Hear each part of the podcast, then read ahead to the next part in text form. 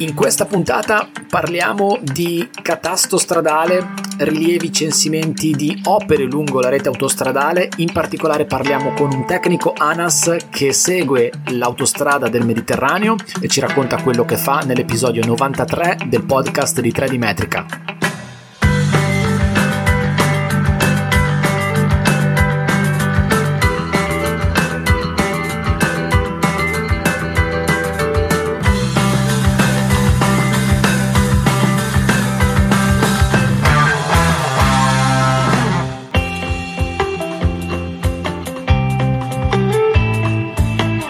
L'ospite di questo episodio si chiama Angelo Stillavato, è un tecnico, è un geometra e lavora nella struttura di ANAS per quanto riguarda l'unità compartimentale della Calabria che segue tutta l'autostrada del Mediterraneo, quindi che occupa tre regioni, Campania, Basilicata e Calabria.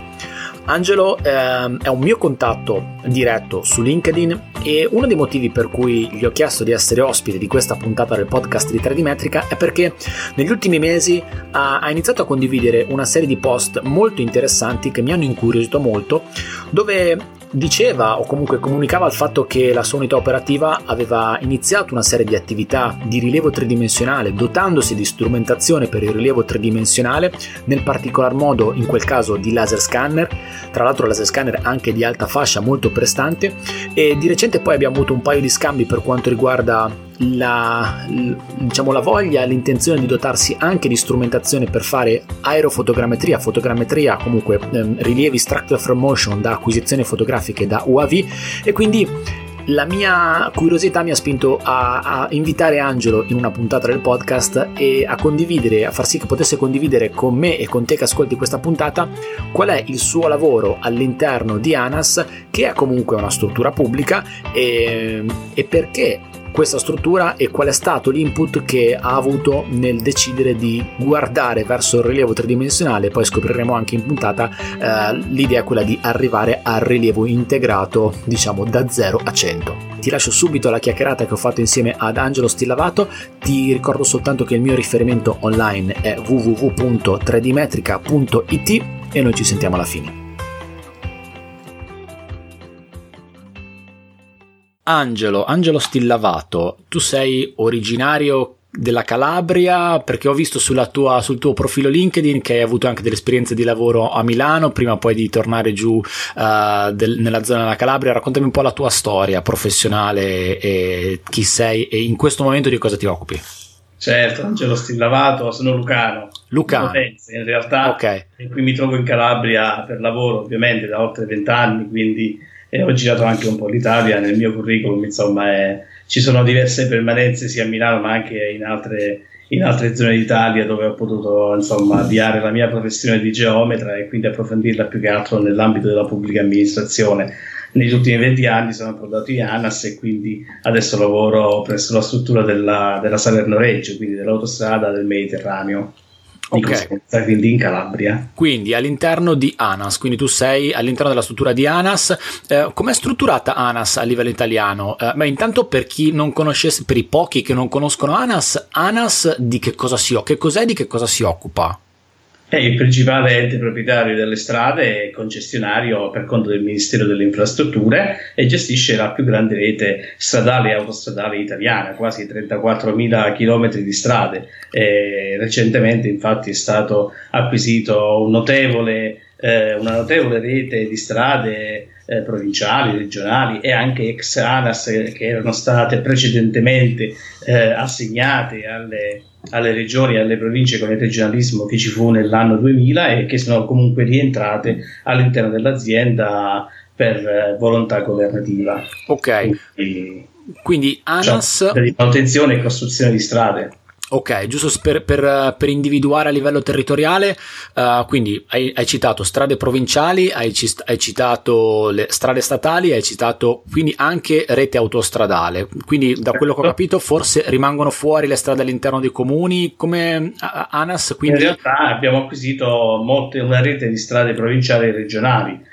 quindi che saranno classificate eh, a breve in strade statali o al limite in NSA, cioè nuove strade ANAS, e, e quindi eh, questa, questa, rete di strade praticamente un po' interessa quasi tutte le regioni d'Italia. Eh, la nostra azienda è organizzata su uh, strutture territoriali, regionali ed aree compartimentali. L'area compartimentale praticamente coincide in alcuni casi con l'ambito regionale, in alcuni casi come l'autostrada del Mediterraneo interessa ben tre regioni, Campania, Basilicata e Calabria, proprio perché l'autostrada del Mediterraneo parte da Fisciano, quindi in provincia di Salerno, e termina a Villa San Giovanni a Reggio Calabria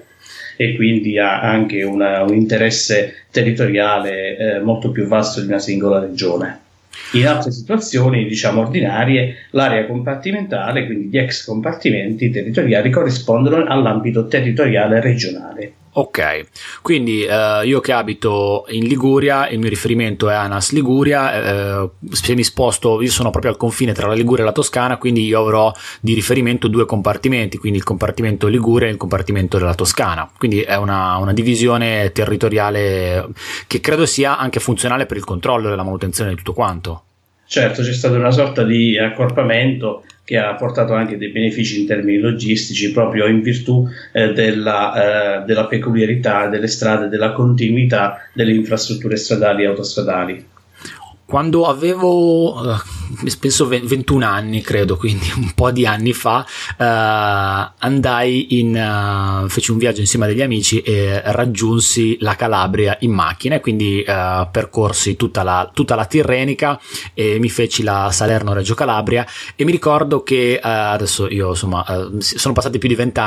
Uh, a quel tempo la Salerno della Reggio Calabria non era esattamente un, un'auto, un'autostrada o comunque una, una via mh, semplice, no, sì, semplice lo era, però comunque era molto tortuosa, c'erano un sacco di cantieri, c'erano un sacco di, di situazioni che, uh, che, rallentavano il traffico, creavano un po' dei, dei rallentamenti delle code. Di recente, quando sono sceso al sud, sono sempre sceso in aereo e quindi non l'ho più fatta. Com'è la situazione sulla Salerno-Reggio Calabria adesso? Eh, adesso ti posso dire che potresti tranquillamente scendere giù in Calabria eh, percorrendo l'autostrada del Mediterraneo perché a parte il fatto che i lavori di ammodernamento sono praticamente terminati, si fanno soltanto cantieri per manutenzioni programmate e manutenzioni ordinarie, ma il resto dell'autostrada praticamente è libero. E quindi voglio dire è un'occasione anche per riappropriarsi del, del proprio territorio perché l'autostrada offre dei panorami e delle e, e anche delle vie tematiche che possono essere anche riscoperte dopo tanti anni, portandoti anche dei percorsi nuovi a riscoprire il territorio. Tra, tra, l'altro la Salerno Reggio Calabria passa proprio per il Parco del Pollino, per il Parco della Silla, insomma taglia del, de, delle zone che sono stupende, proprio senza ombra di dubbio. Bellissime a partire già dal Cilento e quindi scendendo sul Parco Nazionale del Pollino per poi proseguire verso il Parco della Sila e quindi poi anche negli altri parchi regionali e, fino ad arrivare al Parco della Spromonte, quindi a partire da Agio Tauro Rosarno fino giù a Reggio Calabria. Sono aree molto molto vaste. Angelo, tu all'interno della, della, tua unità di che cosa ti occupi nello specifico? Sì, io sono il responsabile dell'ufficio Catasto Strade, che è un'unità staff del responsabile dell'area compartimentale che si occupa del censimento delle, dei beni e delle infrastrutture presenti lungo le strade, in particolare lungo l'autostrada 2 del Mediterraneo. Quindi il mio compito è quello di censire tutti i beni presenti, quali ponti, viadotti, gallerie, eh, segnaletica stradale, pavimentazioni, barriere, tutto ciò che è anche l'arredo stradale, quindi per effetto di un decreto ministeriale del codice della strada che prevede proprio il censimento di tutte queste opere all'interno di alcuni database che ci siamo dotati nel corso degli ultimi 20 anni in cui noi ehm, inseriamo tutte le informazioni relative alla nascita e al mantenimento in vita di queste opere. Beh, quindi è un'attività preziosissima perché una, fai un'acquisizione di dati che è fondamentale sia per l'intervento manutentivo in corso, ma mi viene da dire anche per i posteri, nel senso o per un passaggio di consegna, se nel caso in cui tu dovessi cambiare unità operativa, cambiare mansione, comunque tutto questo lavoro viene preso da chi prende il tuo posto, da chi condivide il tuo lavoro e in questo caso è, è perfettamente operativo e sa esattamente tutta la storia di un'opera eh, dall'inizio fino a, allo stato attuale in cui prende in mano il database. Certo più che altro lo scopo del catasto è anche quello di condividere le informazioni con tutte le altre unità operative, in particolare con i protagonisti della gestione della manutenzione stradale. Quindi tutti gli altri tecnici, miei colleghi, hanno la possibilità di eh, loggarsi eh, in maniera permanente con i nostri sistemi catastro e di consultare le banche dati e quindi avere una scheda anagrafica dei beni che abbiamo censito fino ad andare oltre, quindi fino a spingersi ad avere anche il dettaglio delle opere d'arte e anche in alcuni casi la difettologia e quindi il materiale che serve poi per poter progettare la manutenzione programmata. Se, se, se, ti chiedessi di, di, raccontarmi una sorta di tua giornata tipo, o meglio, non giornata tipo, perché immagino che eh, questo, questo, approfondimento uh, si, chiaramente si, su opere si spalmi su più giornate in funzione anche dell'opera, però Uh, proviamo a fare una sorta di uh, individuare delle, delle classi. No? Tu hai parlato di segnaletica, di barriere, ma anche di opere più importanti, gallerie ponti. Ad esempio, se tu uh, analizzi o comunque ti rechi su un tratto di, di, tua competenza e vuoi fare un catasto ad esempio di una segnaletica o di barriere, eh, gli strumenti che utilizzi quali sono? Poi magari andiamo anche verso cose più complesse e, e, ambiti anche che mi interessano particolarmente che sono quelli del rilievo tridimensionale, però partendo dal semplice, sì, sì. poi non so se è semplice, eh, che strumenti usi, come, come ti comporti, come, come operi? Ma generalmente per poter fare questa operazione si parte dal GIS lavoriamo essenzialmente con GIS, quindi con eh, dei rilievi GPS eh, di accuratezza centimetrica okay. e andiamo sul posto a rilevare, faccio un esempio, un ponte viene rilevato dal giunto di partenza al giunto finale, quindi dall'inizio alla fine del ponte, viene rilevato attraverso un sistema, un banale rover eh, a doppia frequenza e quindi queste coordinate poi ci consentono di fare la geolocalizzazione del bene. A okay. questa informazione facciamo un progetto GIS sul palmare o comunque in ufficio che esportiamo sul palmare e ce lo portiamo con noi e poi vengono aggiunte tutte le informazioni che sono previste dal catasto strade, quindi dalla geolocalizzazione al nome della strada, alle eh, geometriche che si possono rilevare su strada, quindi larghezza, lunghezza, altezza eh, e anche allegando una piccola fotografia costituisce ecco, questo set di dati la carta di identità principale che noi chiamiamo così in maniera molto molto tecnica scheda di prima individuazione, la carta di identità del bene che andiamo a censire e successivamente vengono scaricati e post processati i dati nella piattaforma GIS che abbiamo in ufficio e poi vengono trasformati in un set dati che trasportiamo all'interno del database eh, societario. Ok, quindi c'è una fase di campo. Eh, mi immagino certo. prima una, una, fase di ufficio per individuare la zona dove andare, perché immagino che i tuoi spostamenti non siano certo. spostamenti di pochi chilometri, ma siano spostamenti di decine, decine, se non centinaia di chilometri. Quindi certo. sapere dove andare uh, fare una sorta di prima analisi e raccogliere i primi dati di campo, archiviarli in un GIS e già mi hai, detto, mi hai dato uno spunto interessante per parlare di cose che sono molto interessanti, molto utilizzati, che sono proprio gli strumenti GIS e poi il passaggio su un database. Cioè già nel sec- al terzo step, quando tu accedi al GIS, comunque stai mettendo delle informazioni che di base sono già accessibili a chi ha la, la facoltà di accedere a quel GIS, per cui già certo. qualcuno ha la possibilità di vedere qual è il frutto del, de, del tuo lavoro. Um, siccome immagino che i chilometri siano tanti e credo bene che tu non sia solo a fare questo lavoro, il tuo staff da, da quante persone è composto? Ah, noi siamo sei persone, tutti tecnici e anche operatori amministrativi, siamo organizzati in squadre che operano in campo e quindi sono tutti dotati di mh, strumenti eh, quali GPS palmari e quindi eh, siamo praticamente presenti lungo tutta la rete autostradale, da Salerno a Reggio Calabria, riusciamo a coprire tutto il territorio, a volte spostandoci anche di centinaia di chilometri. Questo necessariamente prevede una, una pianificazione dei rilievi perché a volte ci troviamo in contesti in cui magari si perde il segnale, eh, il segnale telefonico per il collegamento con le stazioni permanenti RTK e quindi bisogna fare molta molta attenzione perché poi restituire il dato in post processo eh, diventa un'operazione un po' più complicata e quindi siamo comunque attrezzati per ovviare tutte queste situazioni, però voglio dire, in linea di massima riusciamo ad operare eh, con le stazioni di riferimento permanenti in quasi il 95% di tutto il tracciato autostradale. Eh,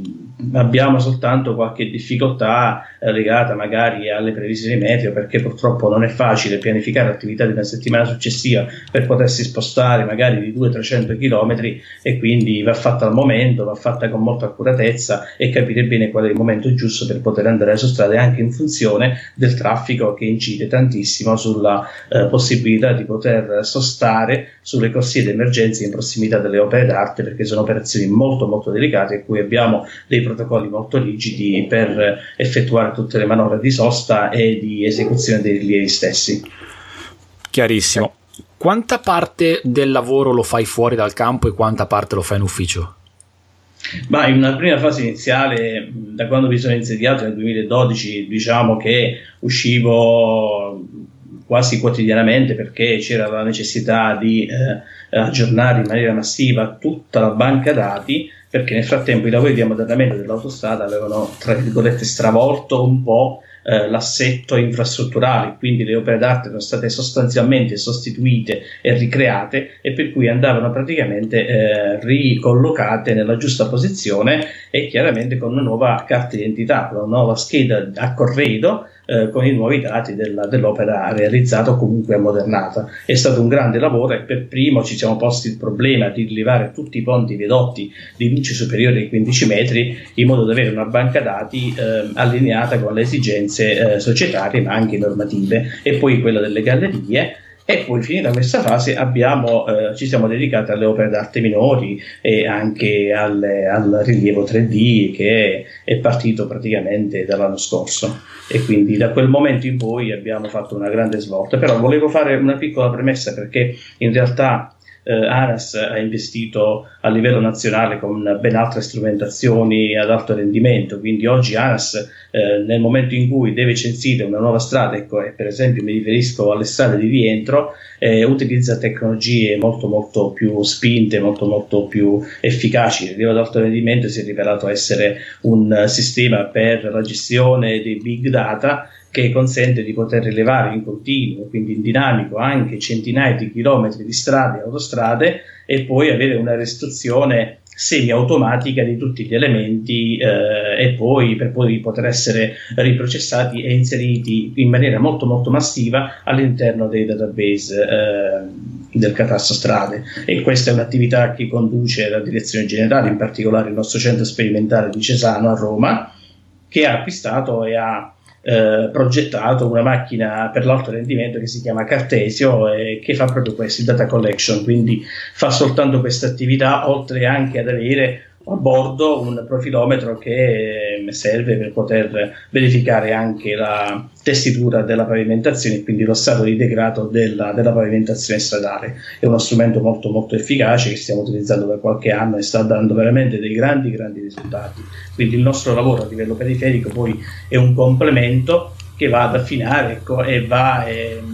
a risolvere tutti quei casi in cui il Cartesio non riesce a rilevare eh, anche alcune opere che non sono visibili nello spazio, nello spazio della, delle camere dell'asse scanner. Quindi Cartesio, Cartesio è, una, è un'unità operativa mobile, quindi una macchina che è equipaggiata con tutta una serie di sensori, fotocamere, laser scanner,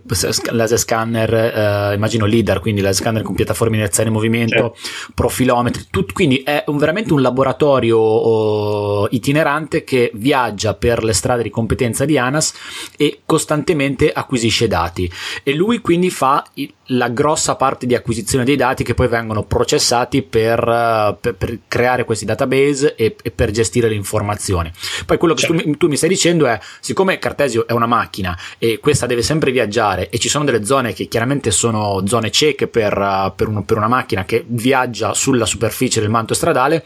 uh, le varie unità operative periferiche integrano i dati che non sono stati acquisiti da Cartesio con altra strumentazione o con il fatto che può permettersi di andare a vedere zone che altrimenti sarebbero angoli ciechi. È corretto? C'è, c'è un esempio molto molto banale, noi interveniamo molto spesso per l'integrazione del grafo stradale, che praticamente è l'ossatura principale, lo scheletro su cui noi appoggiamo tutte le informazioni geolocalizzate, tutti i beni e tutti gli elementi di interesse del catasto strade. Ecco, Cartesio fa anche questo tipo di rilievo, però noi andiamo eh, in alcuni casi a fare delle integrazioni. Vi riferisco per esempio alle rotatorie, agli incroci, dove ci sono dei rami di svincolo che è difficile farli rilevare da una macchina che fa alto rendimento e quindi in quel caso noi ci integriamo facendo rilievi puntuali con il rover oppure con una semplice antenna banalmente messa sulla capotta della macchina e quindi facendo rilievi molto più, eh, molto più limitati ma molto anche più accurati. Quindi partendo dalla strumentazione mi hai citato già un paio di volte la strumentazione satellitare, quindi diciamo che uh, l'ossatura, cioè lo zoccolo duro del, dei vostri strumenti sono i ricevitori satellitari che, che, vi servono chiaramente su una rete così vasta per avere la precisione e per avere l'accuratezza giusta della posizione di tutto quello che rilevate, quindi senza di questo non si può andare da nessuna parte, altrimenti lo strumento GIS verrebbe meno. Quindi voi avete strumentazione satellitare. Però uno dei, ehm, anche uno dei motivi per cui eh, ti, ti, ho invitato qui nel podcast di 3D Metrica è che eh, ultimamente Uh, vedo che hai condiviso non, non recentemente, anche da, da, da, qualche mese a questa parte, varie attività che la tua unità compartimentale sta, sta portando avanti e che hanno dato, che hanno, hanno guardato, hanno, hanno permesso, vi hanno permesso di fare una scelta molto interessante che è quella del rilievo tridimensionale. Ho visto che voi avete, vi siete dotati di uh, strumentazione laser scanner, tra l'altro um, laser scanning d- davvero performanti, adesso possiamo fare tranquillamente nomi e cognomi, no? quindi que- questo è un podcast libero e non facciamo pubblicità a nessuno, però insomma uh, laser scanner di alta fascia, avete un laser scanner Regal e, e, recentemente poi ci siamo anche confrontati su alcuni aspetti legati alla fotogrammetria per cui um, avete affrontato il, il, il, rilievo tridimensionale, quindi vi siete dotati di strumenti che fanno rilievo tridimensionale. Ora, prima della, dell'inizio della nostra chiacchierata, mi hai detto che causa Covid la parte fotogra- aerofotogrammetrica è un attimo rallentata per l'ultimazione della, degli attestati di pilota APR, però chiaramente l'input è quello che avete già dato con l'acquisto di un laser scanner. Uh, lo state utilizzando tanto? Uh, lo state portando a frutto? Che, che tipo di rilievi fate con il laser scanner che avete?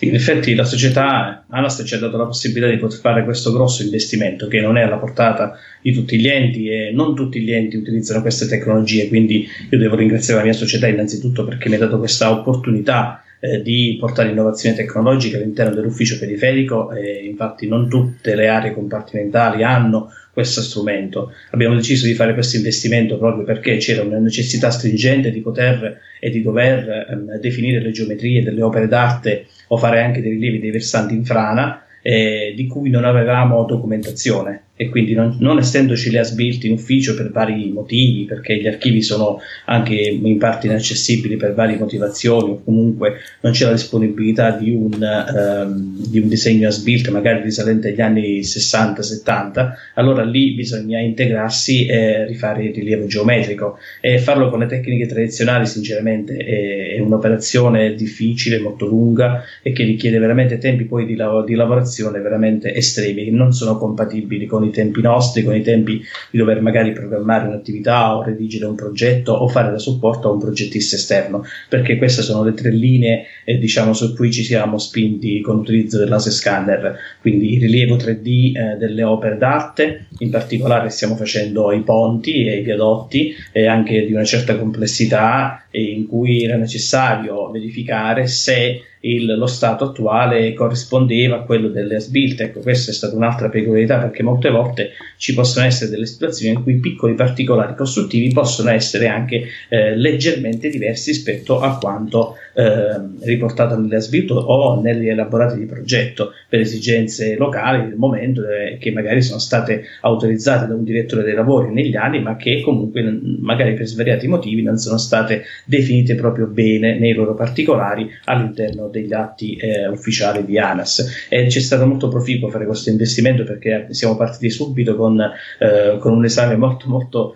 eh, forte. Abbiamo fatto eh, inizialmente l'anno scorso il Vidotto Italia che è uno dei viadotti più grandi d'Europa con luci e campate altezze rispetto al fondovalle veramente estreme eh, facendo il rilievo sia esterno che interno dell'involucro perché si tratta di un viadotto a cassone in metallo. Quindi è stato veramente difficile innanzitutto applicare le tecniche giuste per poter fare il rilievo interno del cassone nel, addirittura anche sotto traffico quindi in presenza di traffico con le vibrazioni notevoli in corrispondenza dei giunti e sostanzialmente una, una struttura sospesa ad una determinata altezza eh, che risente anche dello spostamento e della spinta del vento, per cui abbiamo avuto molto molto da fare l'anno scorso in fase iniziale sia per l'apprendimento ma poi per, per la, la, lavorazione che dovevamo portare a termine per conto della società e dei progettisti esterni che erano e sono incaricati di fare progetti di manutenzione programmata. Però ci siamo riusciti, abbiamo, ci siamo veramente sforzati, ma ci siamo riusciti. Abbiamo tappezzato, per esempio, dico così, giusto a modo di racconto, di storiella, tutto il cassone interno della dei Vedotti Italia di Target. Abbiamo fatto la poligonale topografica e quindi abbiamo utilizzato tutte le tecniche disponibili per poter fare un, un grande lavoro. Devo dire la verità che eh, contrariamente a quello che si dice, io sono riuscito a far ricostruire tutto l'involucro del cassone, quindi oltre eh, 200 metri eh, di cassone metallico, quindi ricco di bulloneria, di travi, travi a V, eh, passerelle, quindi molto molto dense. Ho creato un, delle nuvole, siamo arrivati quasi a un miliardo di punti, siamo arrivati, quindi cioè, stiamo parlando veramente di situazioni assurde a livello, a livello di rilievo che eh, non erano nemmeno supportate dai nostri computer societari. Infatti, ho voluto fare delle forti espansioni delle RAM, ho voluto adattare la scheda grafica perché non ce la faceva il programma che abbiamo acquistato a, a gestire qualcosa come 250 scansioni fatte in alta definizione a 1200 kHz. È stato veramente molto, molto difficile. Però ci siamo riusciti anche con il riconoscimento, con la tecnica del riconoscimento dei punti omologhi, sono comunque riuscito, a prescindere dalla poligonale, ad avere un ottimo risultato anche in, in termini di accuratezza eh, centimetrica perché raggiun- abbiamo raggiunto quasi gli stessi risultati facendo eh, la, l'allineamento delle scansioni con i target e l'allineamento delle scansioni fatto con la poligonale attraverso eh, due differenti sistemi che ci ha proposto la Rigel con il suo software di Scan Pro. Eh,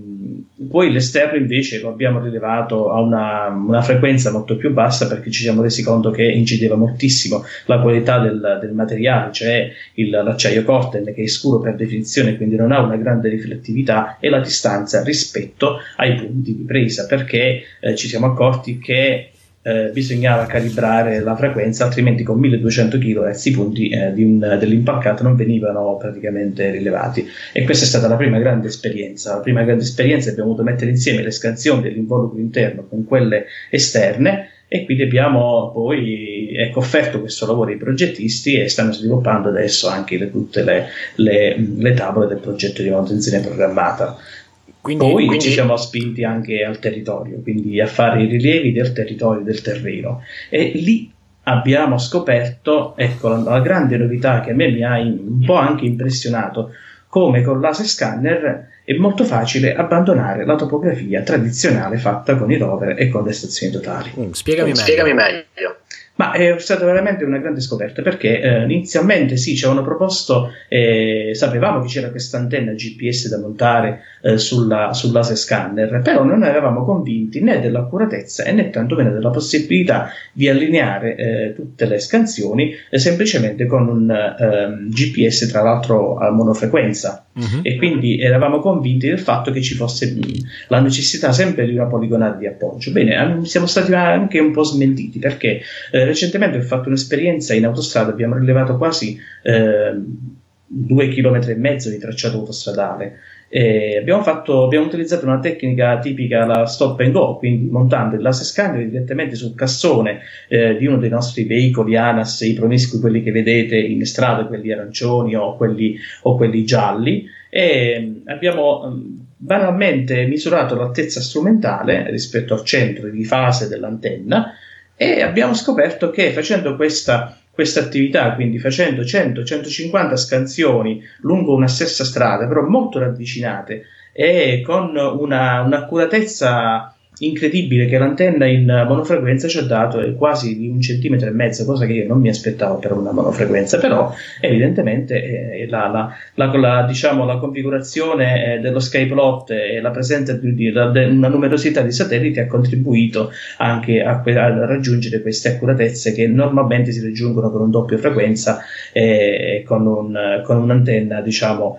di medio costo. Eh, siamo riusciti a fare quindi l'allineamento e la registrazione delle scansioni on board, quindi lungo, lungo, la strada mentre procedeva il rilievo e poi la cosa sorprendente è che sono state allineate eh, georeferite addirittura con la possibilità di poter inserire anche un modello geoide. Questo ci ha consentito di avere un, eh, come risultato finale il rilievo 3D di un intero tratto di autostrada eh, con le quote ortometriche e sinceramente abbiamo avuto anche modo di verificare a campione alcuni punti eh, su strada e anche con le CTR, con altri rilevi fatti anche da altri colleghi, il risultato è stato sorprendente, cioè le il, lo spazio 3D è venuto riferito per bene e abbiamo offerto questo lavoro ad altri progettisti che si stanno occupando di altri tipi di progettazione e siamo soddisfatti perché ci siamo resi conto che abbiamo abbandonato un po' la tecnica tradizionale topografica con la stazione totale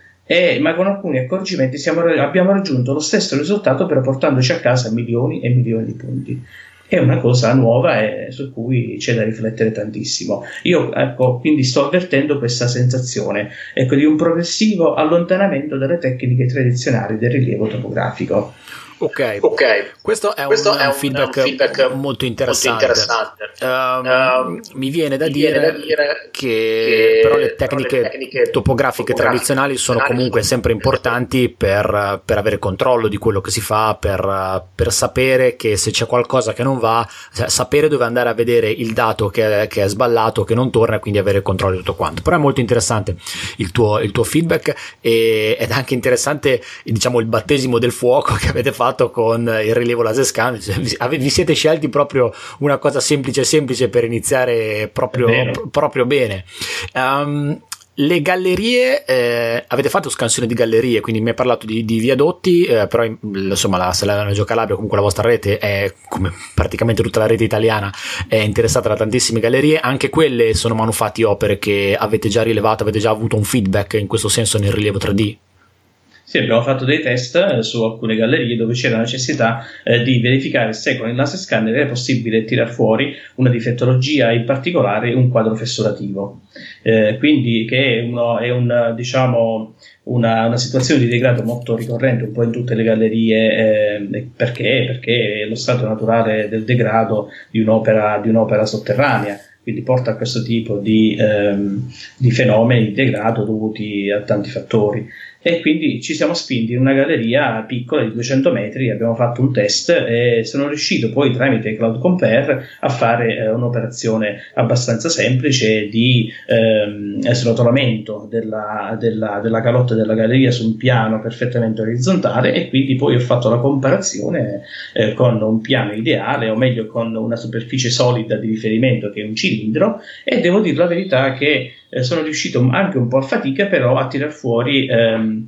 attraverso la possibilità della colorazione, della distanza del vettore tra il punto rilevato rispetto al piano ideale di riferimento, eh, alcune considerazioni, alcuni, alcune fessure, quelle più eh, macroscopicamente visibili anche d'occhio nudo, Ecco, è stato possibile quindi poter fare una, una mappatura a vista eh, del quadro fessurativo, però non è, non è molto soddisfacente perché ho, ho notato che questo tipo di fenomeni di degrado va integrato comunque con altri strumenti, in particolare con GeoRadar. Okay, e quindi okay. credo che la combinazione dei due sistemi possa portare sicuramente dei risultati ottimi. In realtà, in realtà abbiamo trovato ecco, la grande novità degli ultimi mesi e stiamo cercando di fare dei monitoraggi dei versanti, ma anche delle opere d'arte con il laser scanner, cosa che ehm, secondo me forse era un po' impensabile fino a qualche tempo fa. Però eh, la l'utilizzo dei voxel all'interno del programma ci ha consentito di fare anche questa, questa equiparazione dei voxel di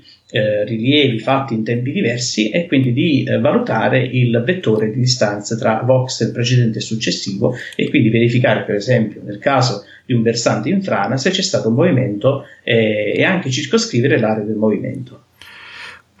la, la, parte legata alla aerofotogrammetria o comunque il, il, fatto che vi stiate equipaggiando anche con mezzi aerei, quindi con UAV, con uh, sensori fotografici, come pensate di implementarla? Come pensate di sfruttarla al di là del, di questo momento di questo stop che mi dicevi che vi sta rallentando in termini di attestati di pilotaggio APR? Quando, quando sarete operativi, che previsioni avete per la parte aerofotogrammetrica? Sì, praticamente andremo a rilevare tutte le aree che sono inaccessibili sia al laser scanner per l'assenza di punti di vista vista e poi andremo a fare anche delle integrazioni con l'ASA Scanner stesso, quindi eh, l'idea è quella di eh, mettere insieme eh, tutti, tutte le tipologie di rilievo, quindi fatte con eh, il, l'aerofotogrammetria e le nuvole di aggiungendo le nuvole di punti dell'ASA Scanner e poi in futuro eh, credo che riusciremo a fare un investimento nei prossimi anni per acquisire anche un eh, per, per il drone, che sarà il punto di arrivo di tutto questo investimento che stiamo facendo da diversi anni, però stiamo, stiamo facendo questa attività, abbiamo tante frane da valutare che sono tutte prossime all'autostrada perché purtroppo tu dicevi prima eh, hai fatto questo tracciato tanti anni fa, la tortuosità, la tortuosità è molto legata anche a quello che eh, Giustino Fortunato parlava di questo sfascione pendolo sul mare, quindi eh, l'autostrada passa in realtà che sono molto orograficamente molto complesse anche da un punto di vista geologico e per cui l'autostrada convive con le frane, convive con tutto ciò che è chiaramente insomma anche la sismicità locale e quindi a, a avere queste tecnologie oggi ci consente di poter avere dei controlli rapidi, efficaci e portare eh, subito delle decisioni ai nostri responsabili. Premetto che noi quando facciamo facciamo però ehm, questo tipo di attività siamo sempre supportati da altre eh, specializzazioni all'interno dell'ufficio, quindi da geologi, da ingegneri, geotecnici, che, con cui noi ci interfacciamo perché è un po' la, nostra attività è un po' quella che fanno i radiologi in ospedale, quindi sostanzialmente noi facciamo le nostre valutazioni, i nostri rilievi, ma poi le deduzioni devono fare anche gli altri specialisti dell'azienda, quindi facciamo un lavoro multidisciplinare che viene condiviso con gli altri. Mi fa piacere che eh, mi stai parlando di una direzione che sta prendendo ANAS eh, verso il rilievo integrato. Fondamentalmente quello che, che, che vi state ponendo come obiettivo è il rilievo integrato, quindi voi siete partiti dalla strumentazione topografica tradizionale, avete integrato adesso il rilievo tridimensionale tramite laser scanner, eh, siete pronti per la fotogrammetria e mh, mm, integrerete addirittura eh, nel, nel, in futuro la parte legata a LIDAR da UAV. Questo è proprio il classico workflow del rilievo integrato che prevede che nessuno strumento uh, so, so, so, diciamo, vada a, a lavorare in aree in cui è meno debole, tutti lavorano nelle aree in cui sono forti e tutti gli strumenti insieme si integrano e danno un contributo fondamentale per la riuscita ottima del, diciamo, del dato rilevato e per il tuo lavoro quello del, del catasto. È interessante anche la, la parte legata alla, alla multidisciplinarietà del tuo, del, del tuo, lavoro, nel senso che tu uh, esegui un incarico, esegui un lavoro che poi verrà preso da altri che faranno le proprie valutazioni, che immagino non siano, uh, siano valutazioni che prevedono il confronto con il tecnico che ha fatto il rilievo, ma chiaro che sono valutazioni anche legate alla, a, alla propria esperienza e al e alle necessità operative del proprio compartimento uh, operativo. Uh, a questo proposito, um, la domanda che, che, ti vorrei fare è legata, anche se la, la, tua parte è quella dell'acquisizione del dato, quindi una sorta di fotografia più o meno complessa dello stato attuale del, delle opere, ehm, visto che è comunque un argomento attuale, ma mm, non, vor- non, voglio entrare troppo nel dettaglio perché mh, mm, ci sono sempre argomenti controversi e comunque a, a, alcuni recenti episodi di cronaca insomma, ne hanno riparlato. Eh, la parte legata alla manutenzione, all'osservazione della, del comportamento delle strutture, alla manutenzione delle strutture, è, credo che sia fondamentale eh, nel, diciamo, per un ente gestore di una rete stradale. Come affronta ANAS la parte legata al... in parte me l'hai già detto, mm, però da un punto di vista del, del controllo delle manutenzioni, come, come, viene affrontato questa parte che è, credo abbastanza cruciale per, per tantissimi aspetti? Sì, l'azienda è strutturata in maniera efficace eh, con delle mh, strutture ad hoc che fanno proprio questa attività con, di manutenzione programmata eh, che è, legata, la manutenzione programmata in realtà è legata a ciò che noi vediamo su strada, quindi a ciò che eh, esce fuori dalle nostre visite quotidiane ai manufatti, alle opere d'arte e a tutto ciò che fa parte della, della strada o dell'autostrada, per cui ehm, c'è una filiera all'interno dell'azienda che parte dai nostri sorveglianti su strada, che sono composti da squadre di cantonieri, sorveglianti, capi nucleo, centro, che sorvegliano eh, tutti i beni presenti su strada e con frequenza anche molto molto elevate. Infatti sono dotati anche di sistemi innovativi quali iPad con delle app dedicate proprio al, mh, mm, al monitoraggio della struttura, monitoraggio eh, una, voglio specificare, si, di, si, tratta essenzialmente di ispezioni visive sullo stato di conservazione dell'opera, okay, perché poi il monitoraggio strumentale è ben altra cosa e su cui vorrei anche aprire una parentesi perché noi ci eh, siamo impegnati anche in questa attività in maniera molto molto intensa e quindi volevo spiegarti anche questa cosa. Quindi l'attività di sorveglianza sui manufatti viene fatta eh, da tantissimi colleghi e con delle app innovative che ehm, inserire, che permettono l'inserimento di eh, tutto lo stato di degrado che viene visualizzato dall'operatore in eh, alcuni database societari che poi confluiscono ecco, in attività decisorie da parte di chi poi deve redigere l'eventuale perizia di manutenzione programmata. Eh, quindi è un'attività che eh, è un'attività molto complessa, è un'attività quotidiana e quindi non posso che dire che poi rispetto a tutto ciò che avviene, insomma,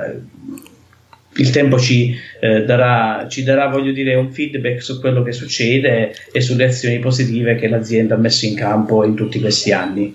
Eh, noi però, voglio dire, a parte questo, eh, noi all'interno dell'ufficio catastro ci siamo dotati anche di eh, stazioni totali eh, ad elevata accuratezza eh, submillimetrica e con accuratezze angolari stiamo parlando sempre dello 0,5 secondi e con queste attrezzature eh, riusciamo a fare anche il monitoraggio periodico dei ponti in particolare quindi eh, facciamo diversi monitoraggi tutto rincorso lungo l'autostrada del Mediterraneo che su alcune opere che sono necessitanti di verifiche periodiche perché eh, la loro struttura magari fatte a stampella oppure magari che presentano ecco, delle architetture che vanno un po' più monitorate rispetto a un ponte con delle travi semplicemente appoggiate su delle pile o delle, o delle spalle ecco, richiedono delle, delle, verifiche aggiuntive. E noi ci occupiamo anche di questo quindi facciamo anche dei monitoraggi periodici e, e quindi alla, all'esito di questo monitoraggio periodico offriamo un report con andamento grafico ma anche numerico ehm, degli spostamenti, degli abbassamenti oppure degli innalzamenti e quindi di tutto ciò che eh, riguarda la dinamica dell'opera d'arte eh, nella sua mh, attività quotidiana e temporalmente diciamo ben precisa. Noi facciamo per esempio dei monitoraggi ogni mese su alcune opere d'arte o quando è richiesto anche eh, in tempi più brevi rispetto all'andamento anche stagionale perché molte volte le temperature eccessive o le temperature molto eh, quindi molto basse o eccessivamente alte, possono produrre anche sugli impaccati metallici eh, delle, eh, delle, delle, deformazioni diverse che vanno sempre monitorate, vanno osservate con il giusto piglio degli strutturisti che poi decidono se quel movimento è compatibile con i carichi, con le sollecitazioni cui, per cui è progettato, oppure eh, ha superato magari la sua, eh, la sua elasticità di progetto. E quindi la, Poi volevi la, forse intervenire? No, no, mi viene, no, da, no, dire viene da, dire che la, la, tua unità operativa è veramente operativa, nel senso che eh, da un punto di vista strumentale, adesso mi hai, mi hai, introdotto anche un altro strumento che è quello della stazione totale eh, elettronica per monitoraggio, quindi con precisioni angolari molto spinte. Eh, siete molto operativi eh, da quello che vedo, da quello che condividi, da quello che mi dici. La domanda è, è così per tutte le unità compartimentali, per tutte le varie unità regionali, oppure, mh, oppure voi siete particolarmente particolarmente avanti? Com'è la, la gestione? Beh, in, effetti, in, effetti, non tutte le aree compartimentali hanno, hanno questa possibilità. L'ufficio catastro nasce essenzialmente per le attività eh, GIS e quindi per le attività di, eh, di conoscenza del patrimonio stradale. Eh, queste sono attività aggiuntive che noi abbiamo deciso di mettere in campo perché poi ognuno di noi ha un proprio vissuto professionale e tecnologico che può essere messo a disposizione della società e quindi voglio dire non tutte le aree compartimentali dispongono di queste attrezzature di questa possibilità noi lo facciamo lo facciamo veramente con grande, con grande entusiasmo e la società ci viene incontro perché ci dà tutti gli strumenti e la possibilità di poter investire su, questo, eh, su queste attività. ANAS formalmente è un ente pubblico o privato? È una società eh, le cui azioni sono okay. praticamente conferite al gruppo Ferrovie dello Stato che è controllato dal Ministero dell'Economia. Okay. Quindi è, una, è, un, è, un, ente pubblico eh, che rientra anche nel, nell'elenco delle, degli, degli, enti pubblici eh, del decreto 165 dell'Istat. Ok, vabbè, comunque questa credo che sia una, una cosa molto positiva. Um, il fatto che Beh, credo che questo sia un po' il connubio di, di due aspetti. Un aspetto legato credo che sia molto legato a, all'intraprendenza, alla curiosità, alla voglia di fare dei tecnici che lavorano fisicamente in campo e che ad esempio la tua unità operativa, ma com- come credo che siano anche da altre parti, che chiaramente hanno, individuano in alcune tecniche, eh, tecniche molto vantaggiose per migliorare e efficientare il proprio lavoro e quindi che danno il primo impulso nei confronti dell'azienda a dire guardate c'è questa possibilità, potremmo utilizzarla in questo senso. Dall'altro lato però chiaramente c'è anche la nota positiva legata a un'azienda, un ente pubblico. Poi sappiamo che gli enti pubblici sono diversi, sono di diversa natura e alcuni hanno più o meno difficoltà, mi, mi immagino le, i piccoli comuni da un punto di vista della disponibilità economica dei fondi, però comunque sapere che enti pubblici accolgono in questo senso delle, degli input che arrivano da chi è direttamente sul territorio e cercano chiaramente con le disponibilità che hanno di dotarli di strumentazione per fare al meglio il proprio lavoro e beh, è una cosa, uh, una cosa non scontata, per niente scontata, perché siamo abituati a pensare a, a, alla chiusura dell'ente pubblico, alla limitatezza di quelle che sono le risorse. Chiaramente poi sono, sono, bisogna comunque sempre far fronte al bilancio e guardare all'aspetto economico. Però comunque il fatto che si ascolti un input dal territorio e si cerchi di mettere in condizione il tecnico di lavorare al meglio è una cosa per niente scontata. Certo, certo, infatti io eh, molte volte, siccome ho avuto anche esperienze nella, negli enti locali, eh, mi rendo conto che molte volte gli uffici tecnici degli enti locali non hanno la strumentazione, non hanno le risorse, eh, ma anche i colleghi tecnici, geometri, ingegneri che lavorano in questi enti locali hanno difficoltà perché si trovano praticamente con una montagna di responsabilità e di competenze che non gli consentono di fare tutto, tutto questo. In ANAS invece è possibile perché ANAS è una struttura tecnica essenzialmente tecnica, per cui è dotata eh, di tecnici e professionali specializzati specializzati eh, nei vari settori, per cui ANAS ha avuto anche la possibilità di potersi strutturare in questo modo e creare degli uffici ad hoc che fanno, che um, trattano soltanto alcune discipline. Però eh, voglio dire, al di là degli investimenti eh, fatti a livello locale, nell'unità catastostrade, ANAS per quanto riguarda il monitoraggio dei ponti, eh, in genere per il monitoraggio delle opere d'arte, eh, ha avviato anche alcuni accordi quadro molto molto importanti su base eh, nazionale che sono già partiti.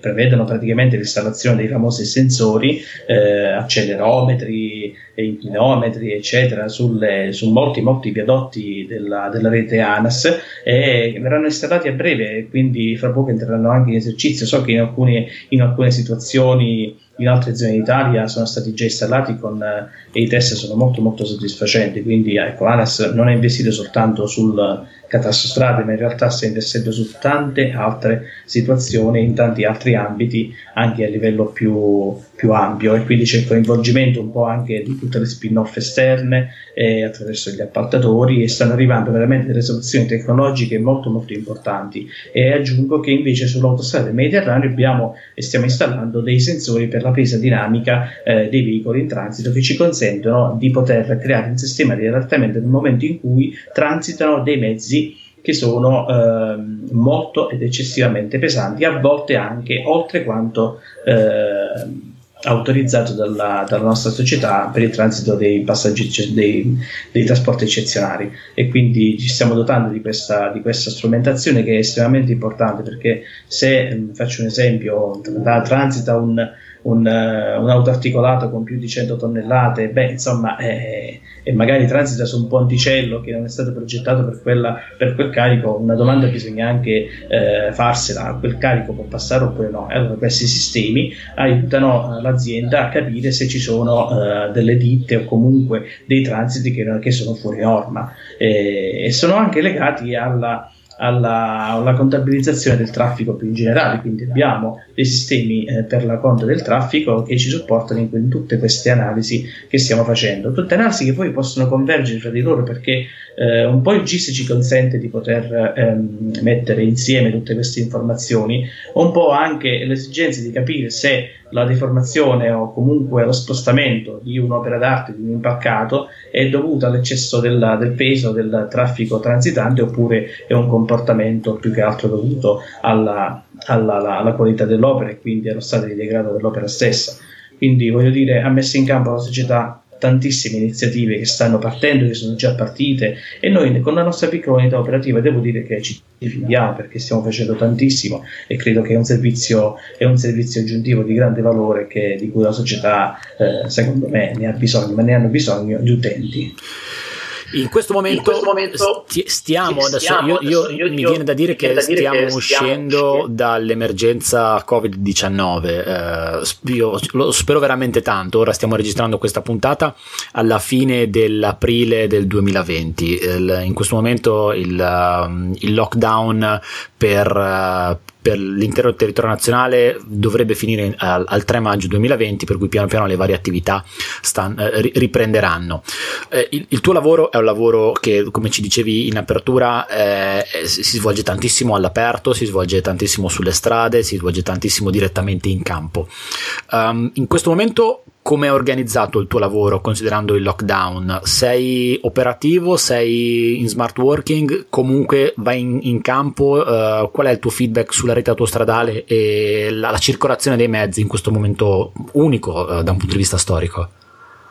Certo, per quanto riguarda la circolazione dei mezzi, innanzitutto eh, è stato registrato un calo, un calo, veramente eccessivo dei transiti, anche superiori anche al 50%. Sull'autostrada, infatti, eh, l'autostrada del Mediterraneo eh, circolano più che altro i mezzi pesanti che sono eh, autorizzati al trasporto delle merci per l'emergenza. E quindi il calo si è visto, sono anche ridotti il numero degli incidenti e anche degli incidenti mortali, per cui voglio dire è cambiato tutto lo scenario del traffico. Eh, noi però siamo stati collocati in smart working dalla società, però stiamo lavorando anche da casa senza problemi e, e, riusciamo a pianificare tutte le attività in campo che andremo a fare appena la fase 2 inizierà. Io c'è già un elenco di rilievi, la scanner, rilievi topografici eh, di verifica dei confini eh, per attività abusive, dobbiamo fare dei monitoraggi, stiamo preparando questi nuovi rilievi laser scanner che andremo a fare sui versanti l'attività dell'aerofotogrammetria, insomma, quindi tutto, abbiamo già un elenco per i prossimi mesi che stiamo pianificando. In particolare io sto pianificando i prossimi rilievi topografici che sono importanti per la società perché molte volte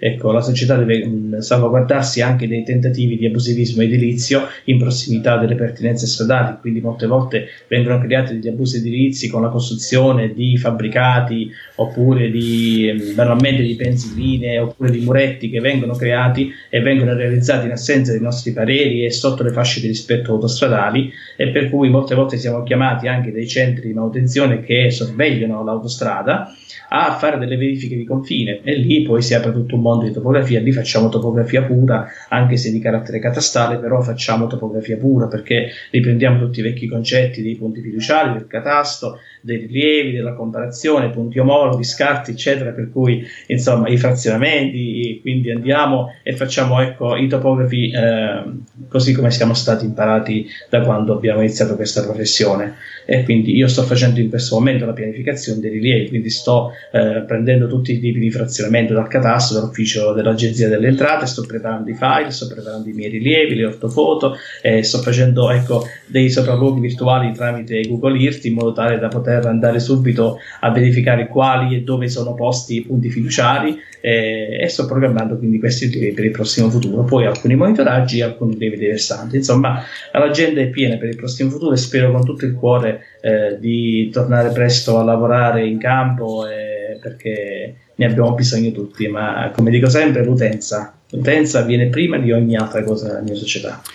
Angelo, Angelo io ti ringrazio, io ti tantissimo, ringrazio per il tuo per tempo, per la tua disponibilità, per averci raccontato la tua esperienza e il lavoro operativo, fattivo direttamente in campo della tua uh, unità operativa. Per cui davvero grazie per essere stato un ospite del podcast di Telemetrica e seguirò sempre con tantissimo interesse i tuoi post su LinkedIn dove condividerai le, tutte le varie uh, nuove new entry che, che, la tua unità compartimentale tramite ANAS uh, porterà in campo e, e, e, condividerai i risultati del tuo lavoro. Grazie tantissimo grazie, del tuo tempo. Grazie a te, grazie anche a nome di ANAS e grazie soprattutto ai tuoi spettatori che mi hanno ascoltato, anche forse un po' spazientiti, non lo so, però magari sono argomenti un poco interessanti per alcuni, magari per altri sì, eh, però io spero con tutto il cuore che possa servire tutto questo per far comprendere meglio cosa facciamo all'interno dell'azienda tutti gli argomenti, tutte le esperienze del sindaco, del, sindaco, del singolo sono uh, importanti perché ognuno porta la sua esperienza e porta il suo punto di vista, per cui anche il tuo punto di vista è assolutamente interessante e tanti spunti ci hai dato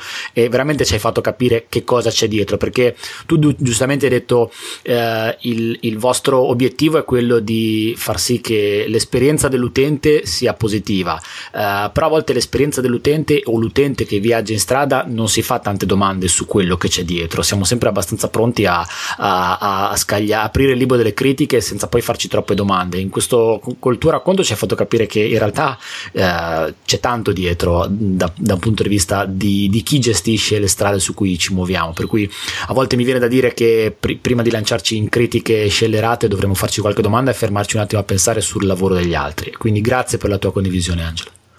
Grazie, buon lavoro.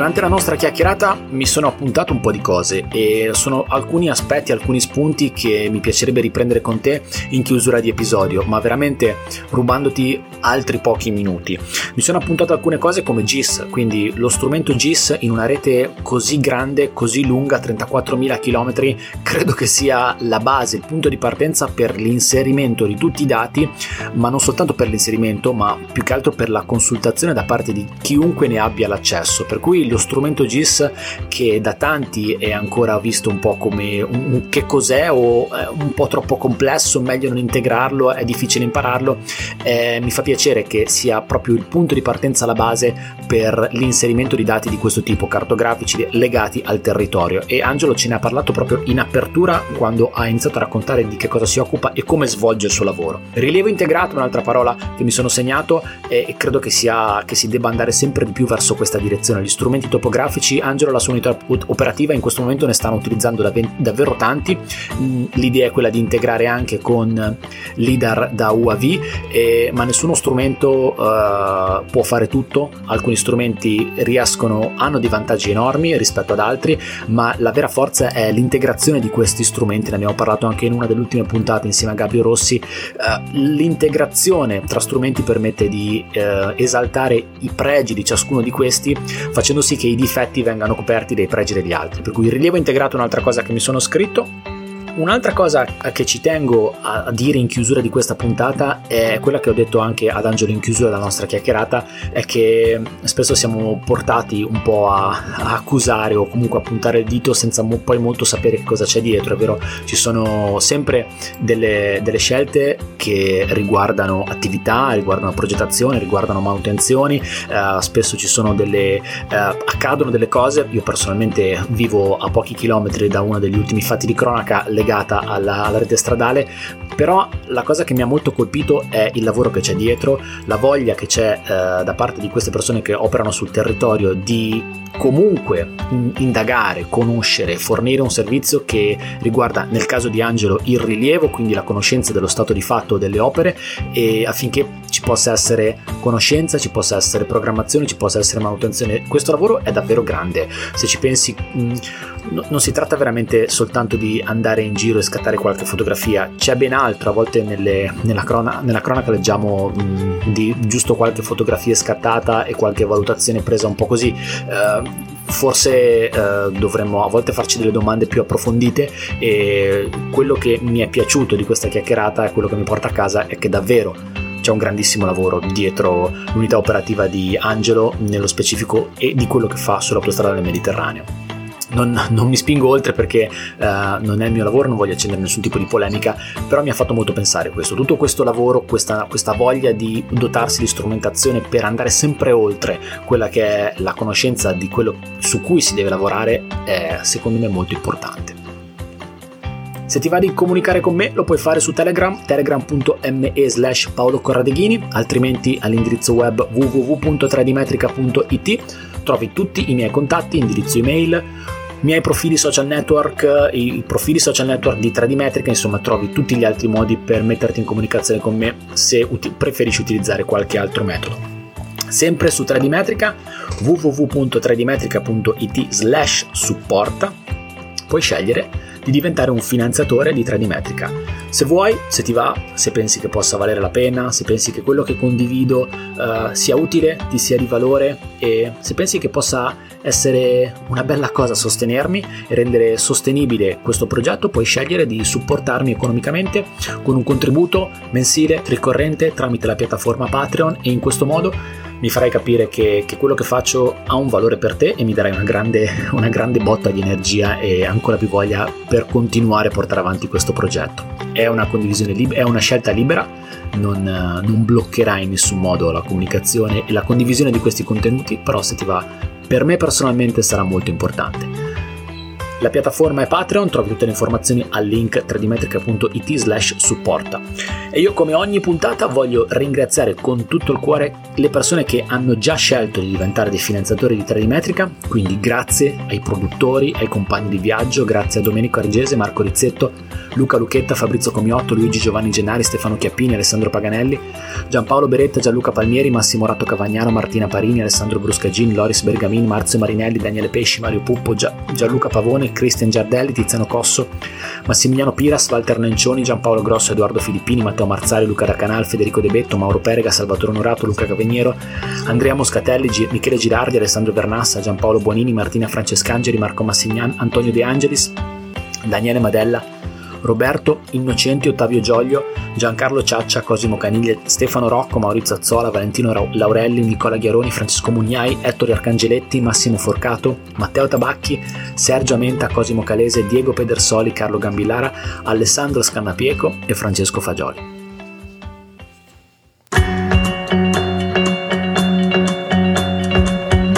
E io ringrazio anche te per essere arrivato, per essere arrivata alla fine di questo episodio. Ti do l'appuntamento al prossimo e ti saluto fortissimo. Ciao da Paolo Corradeghini.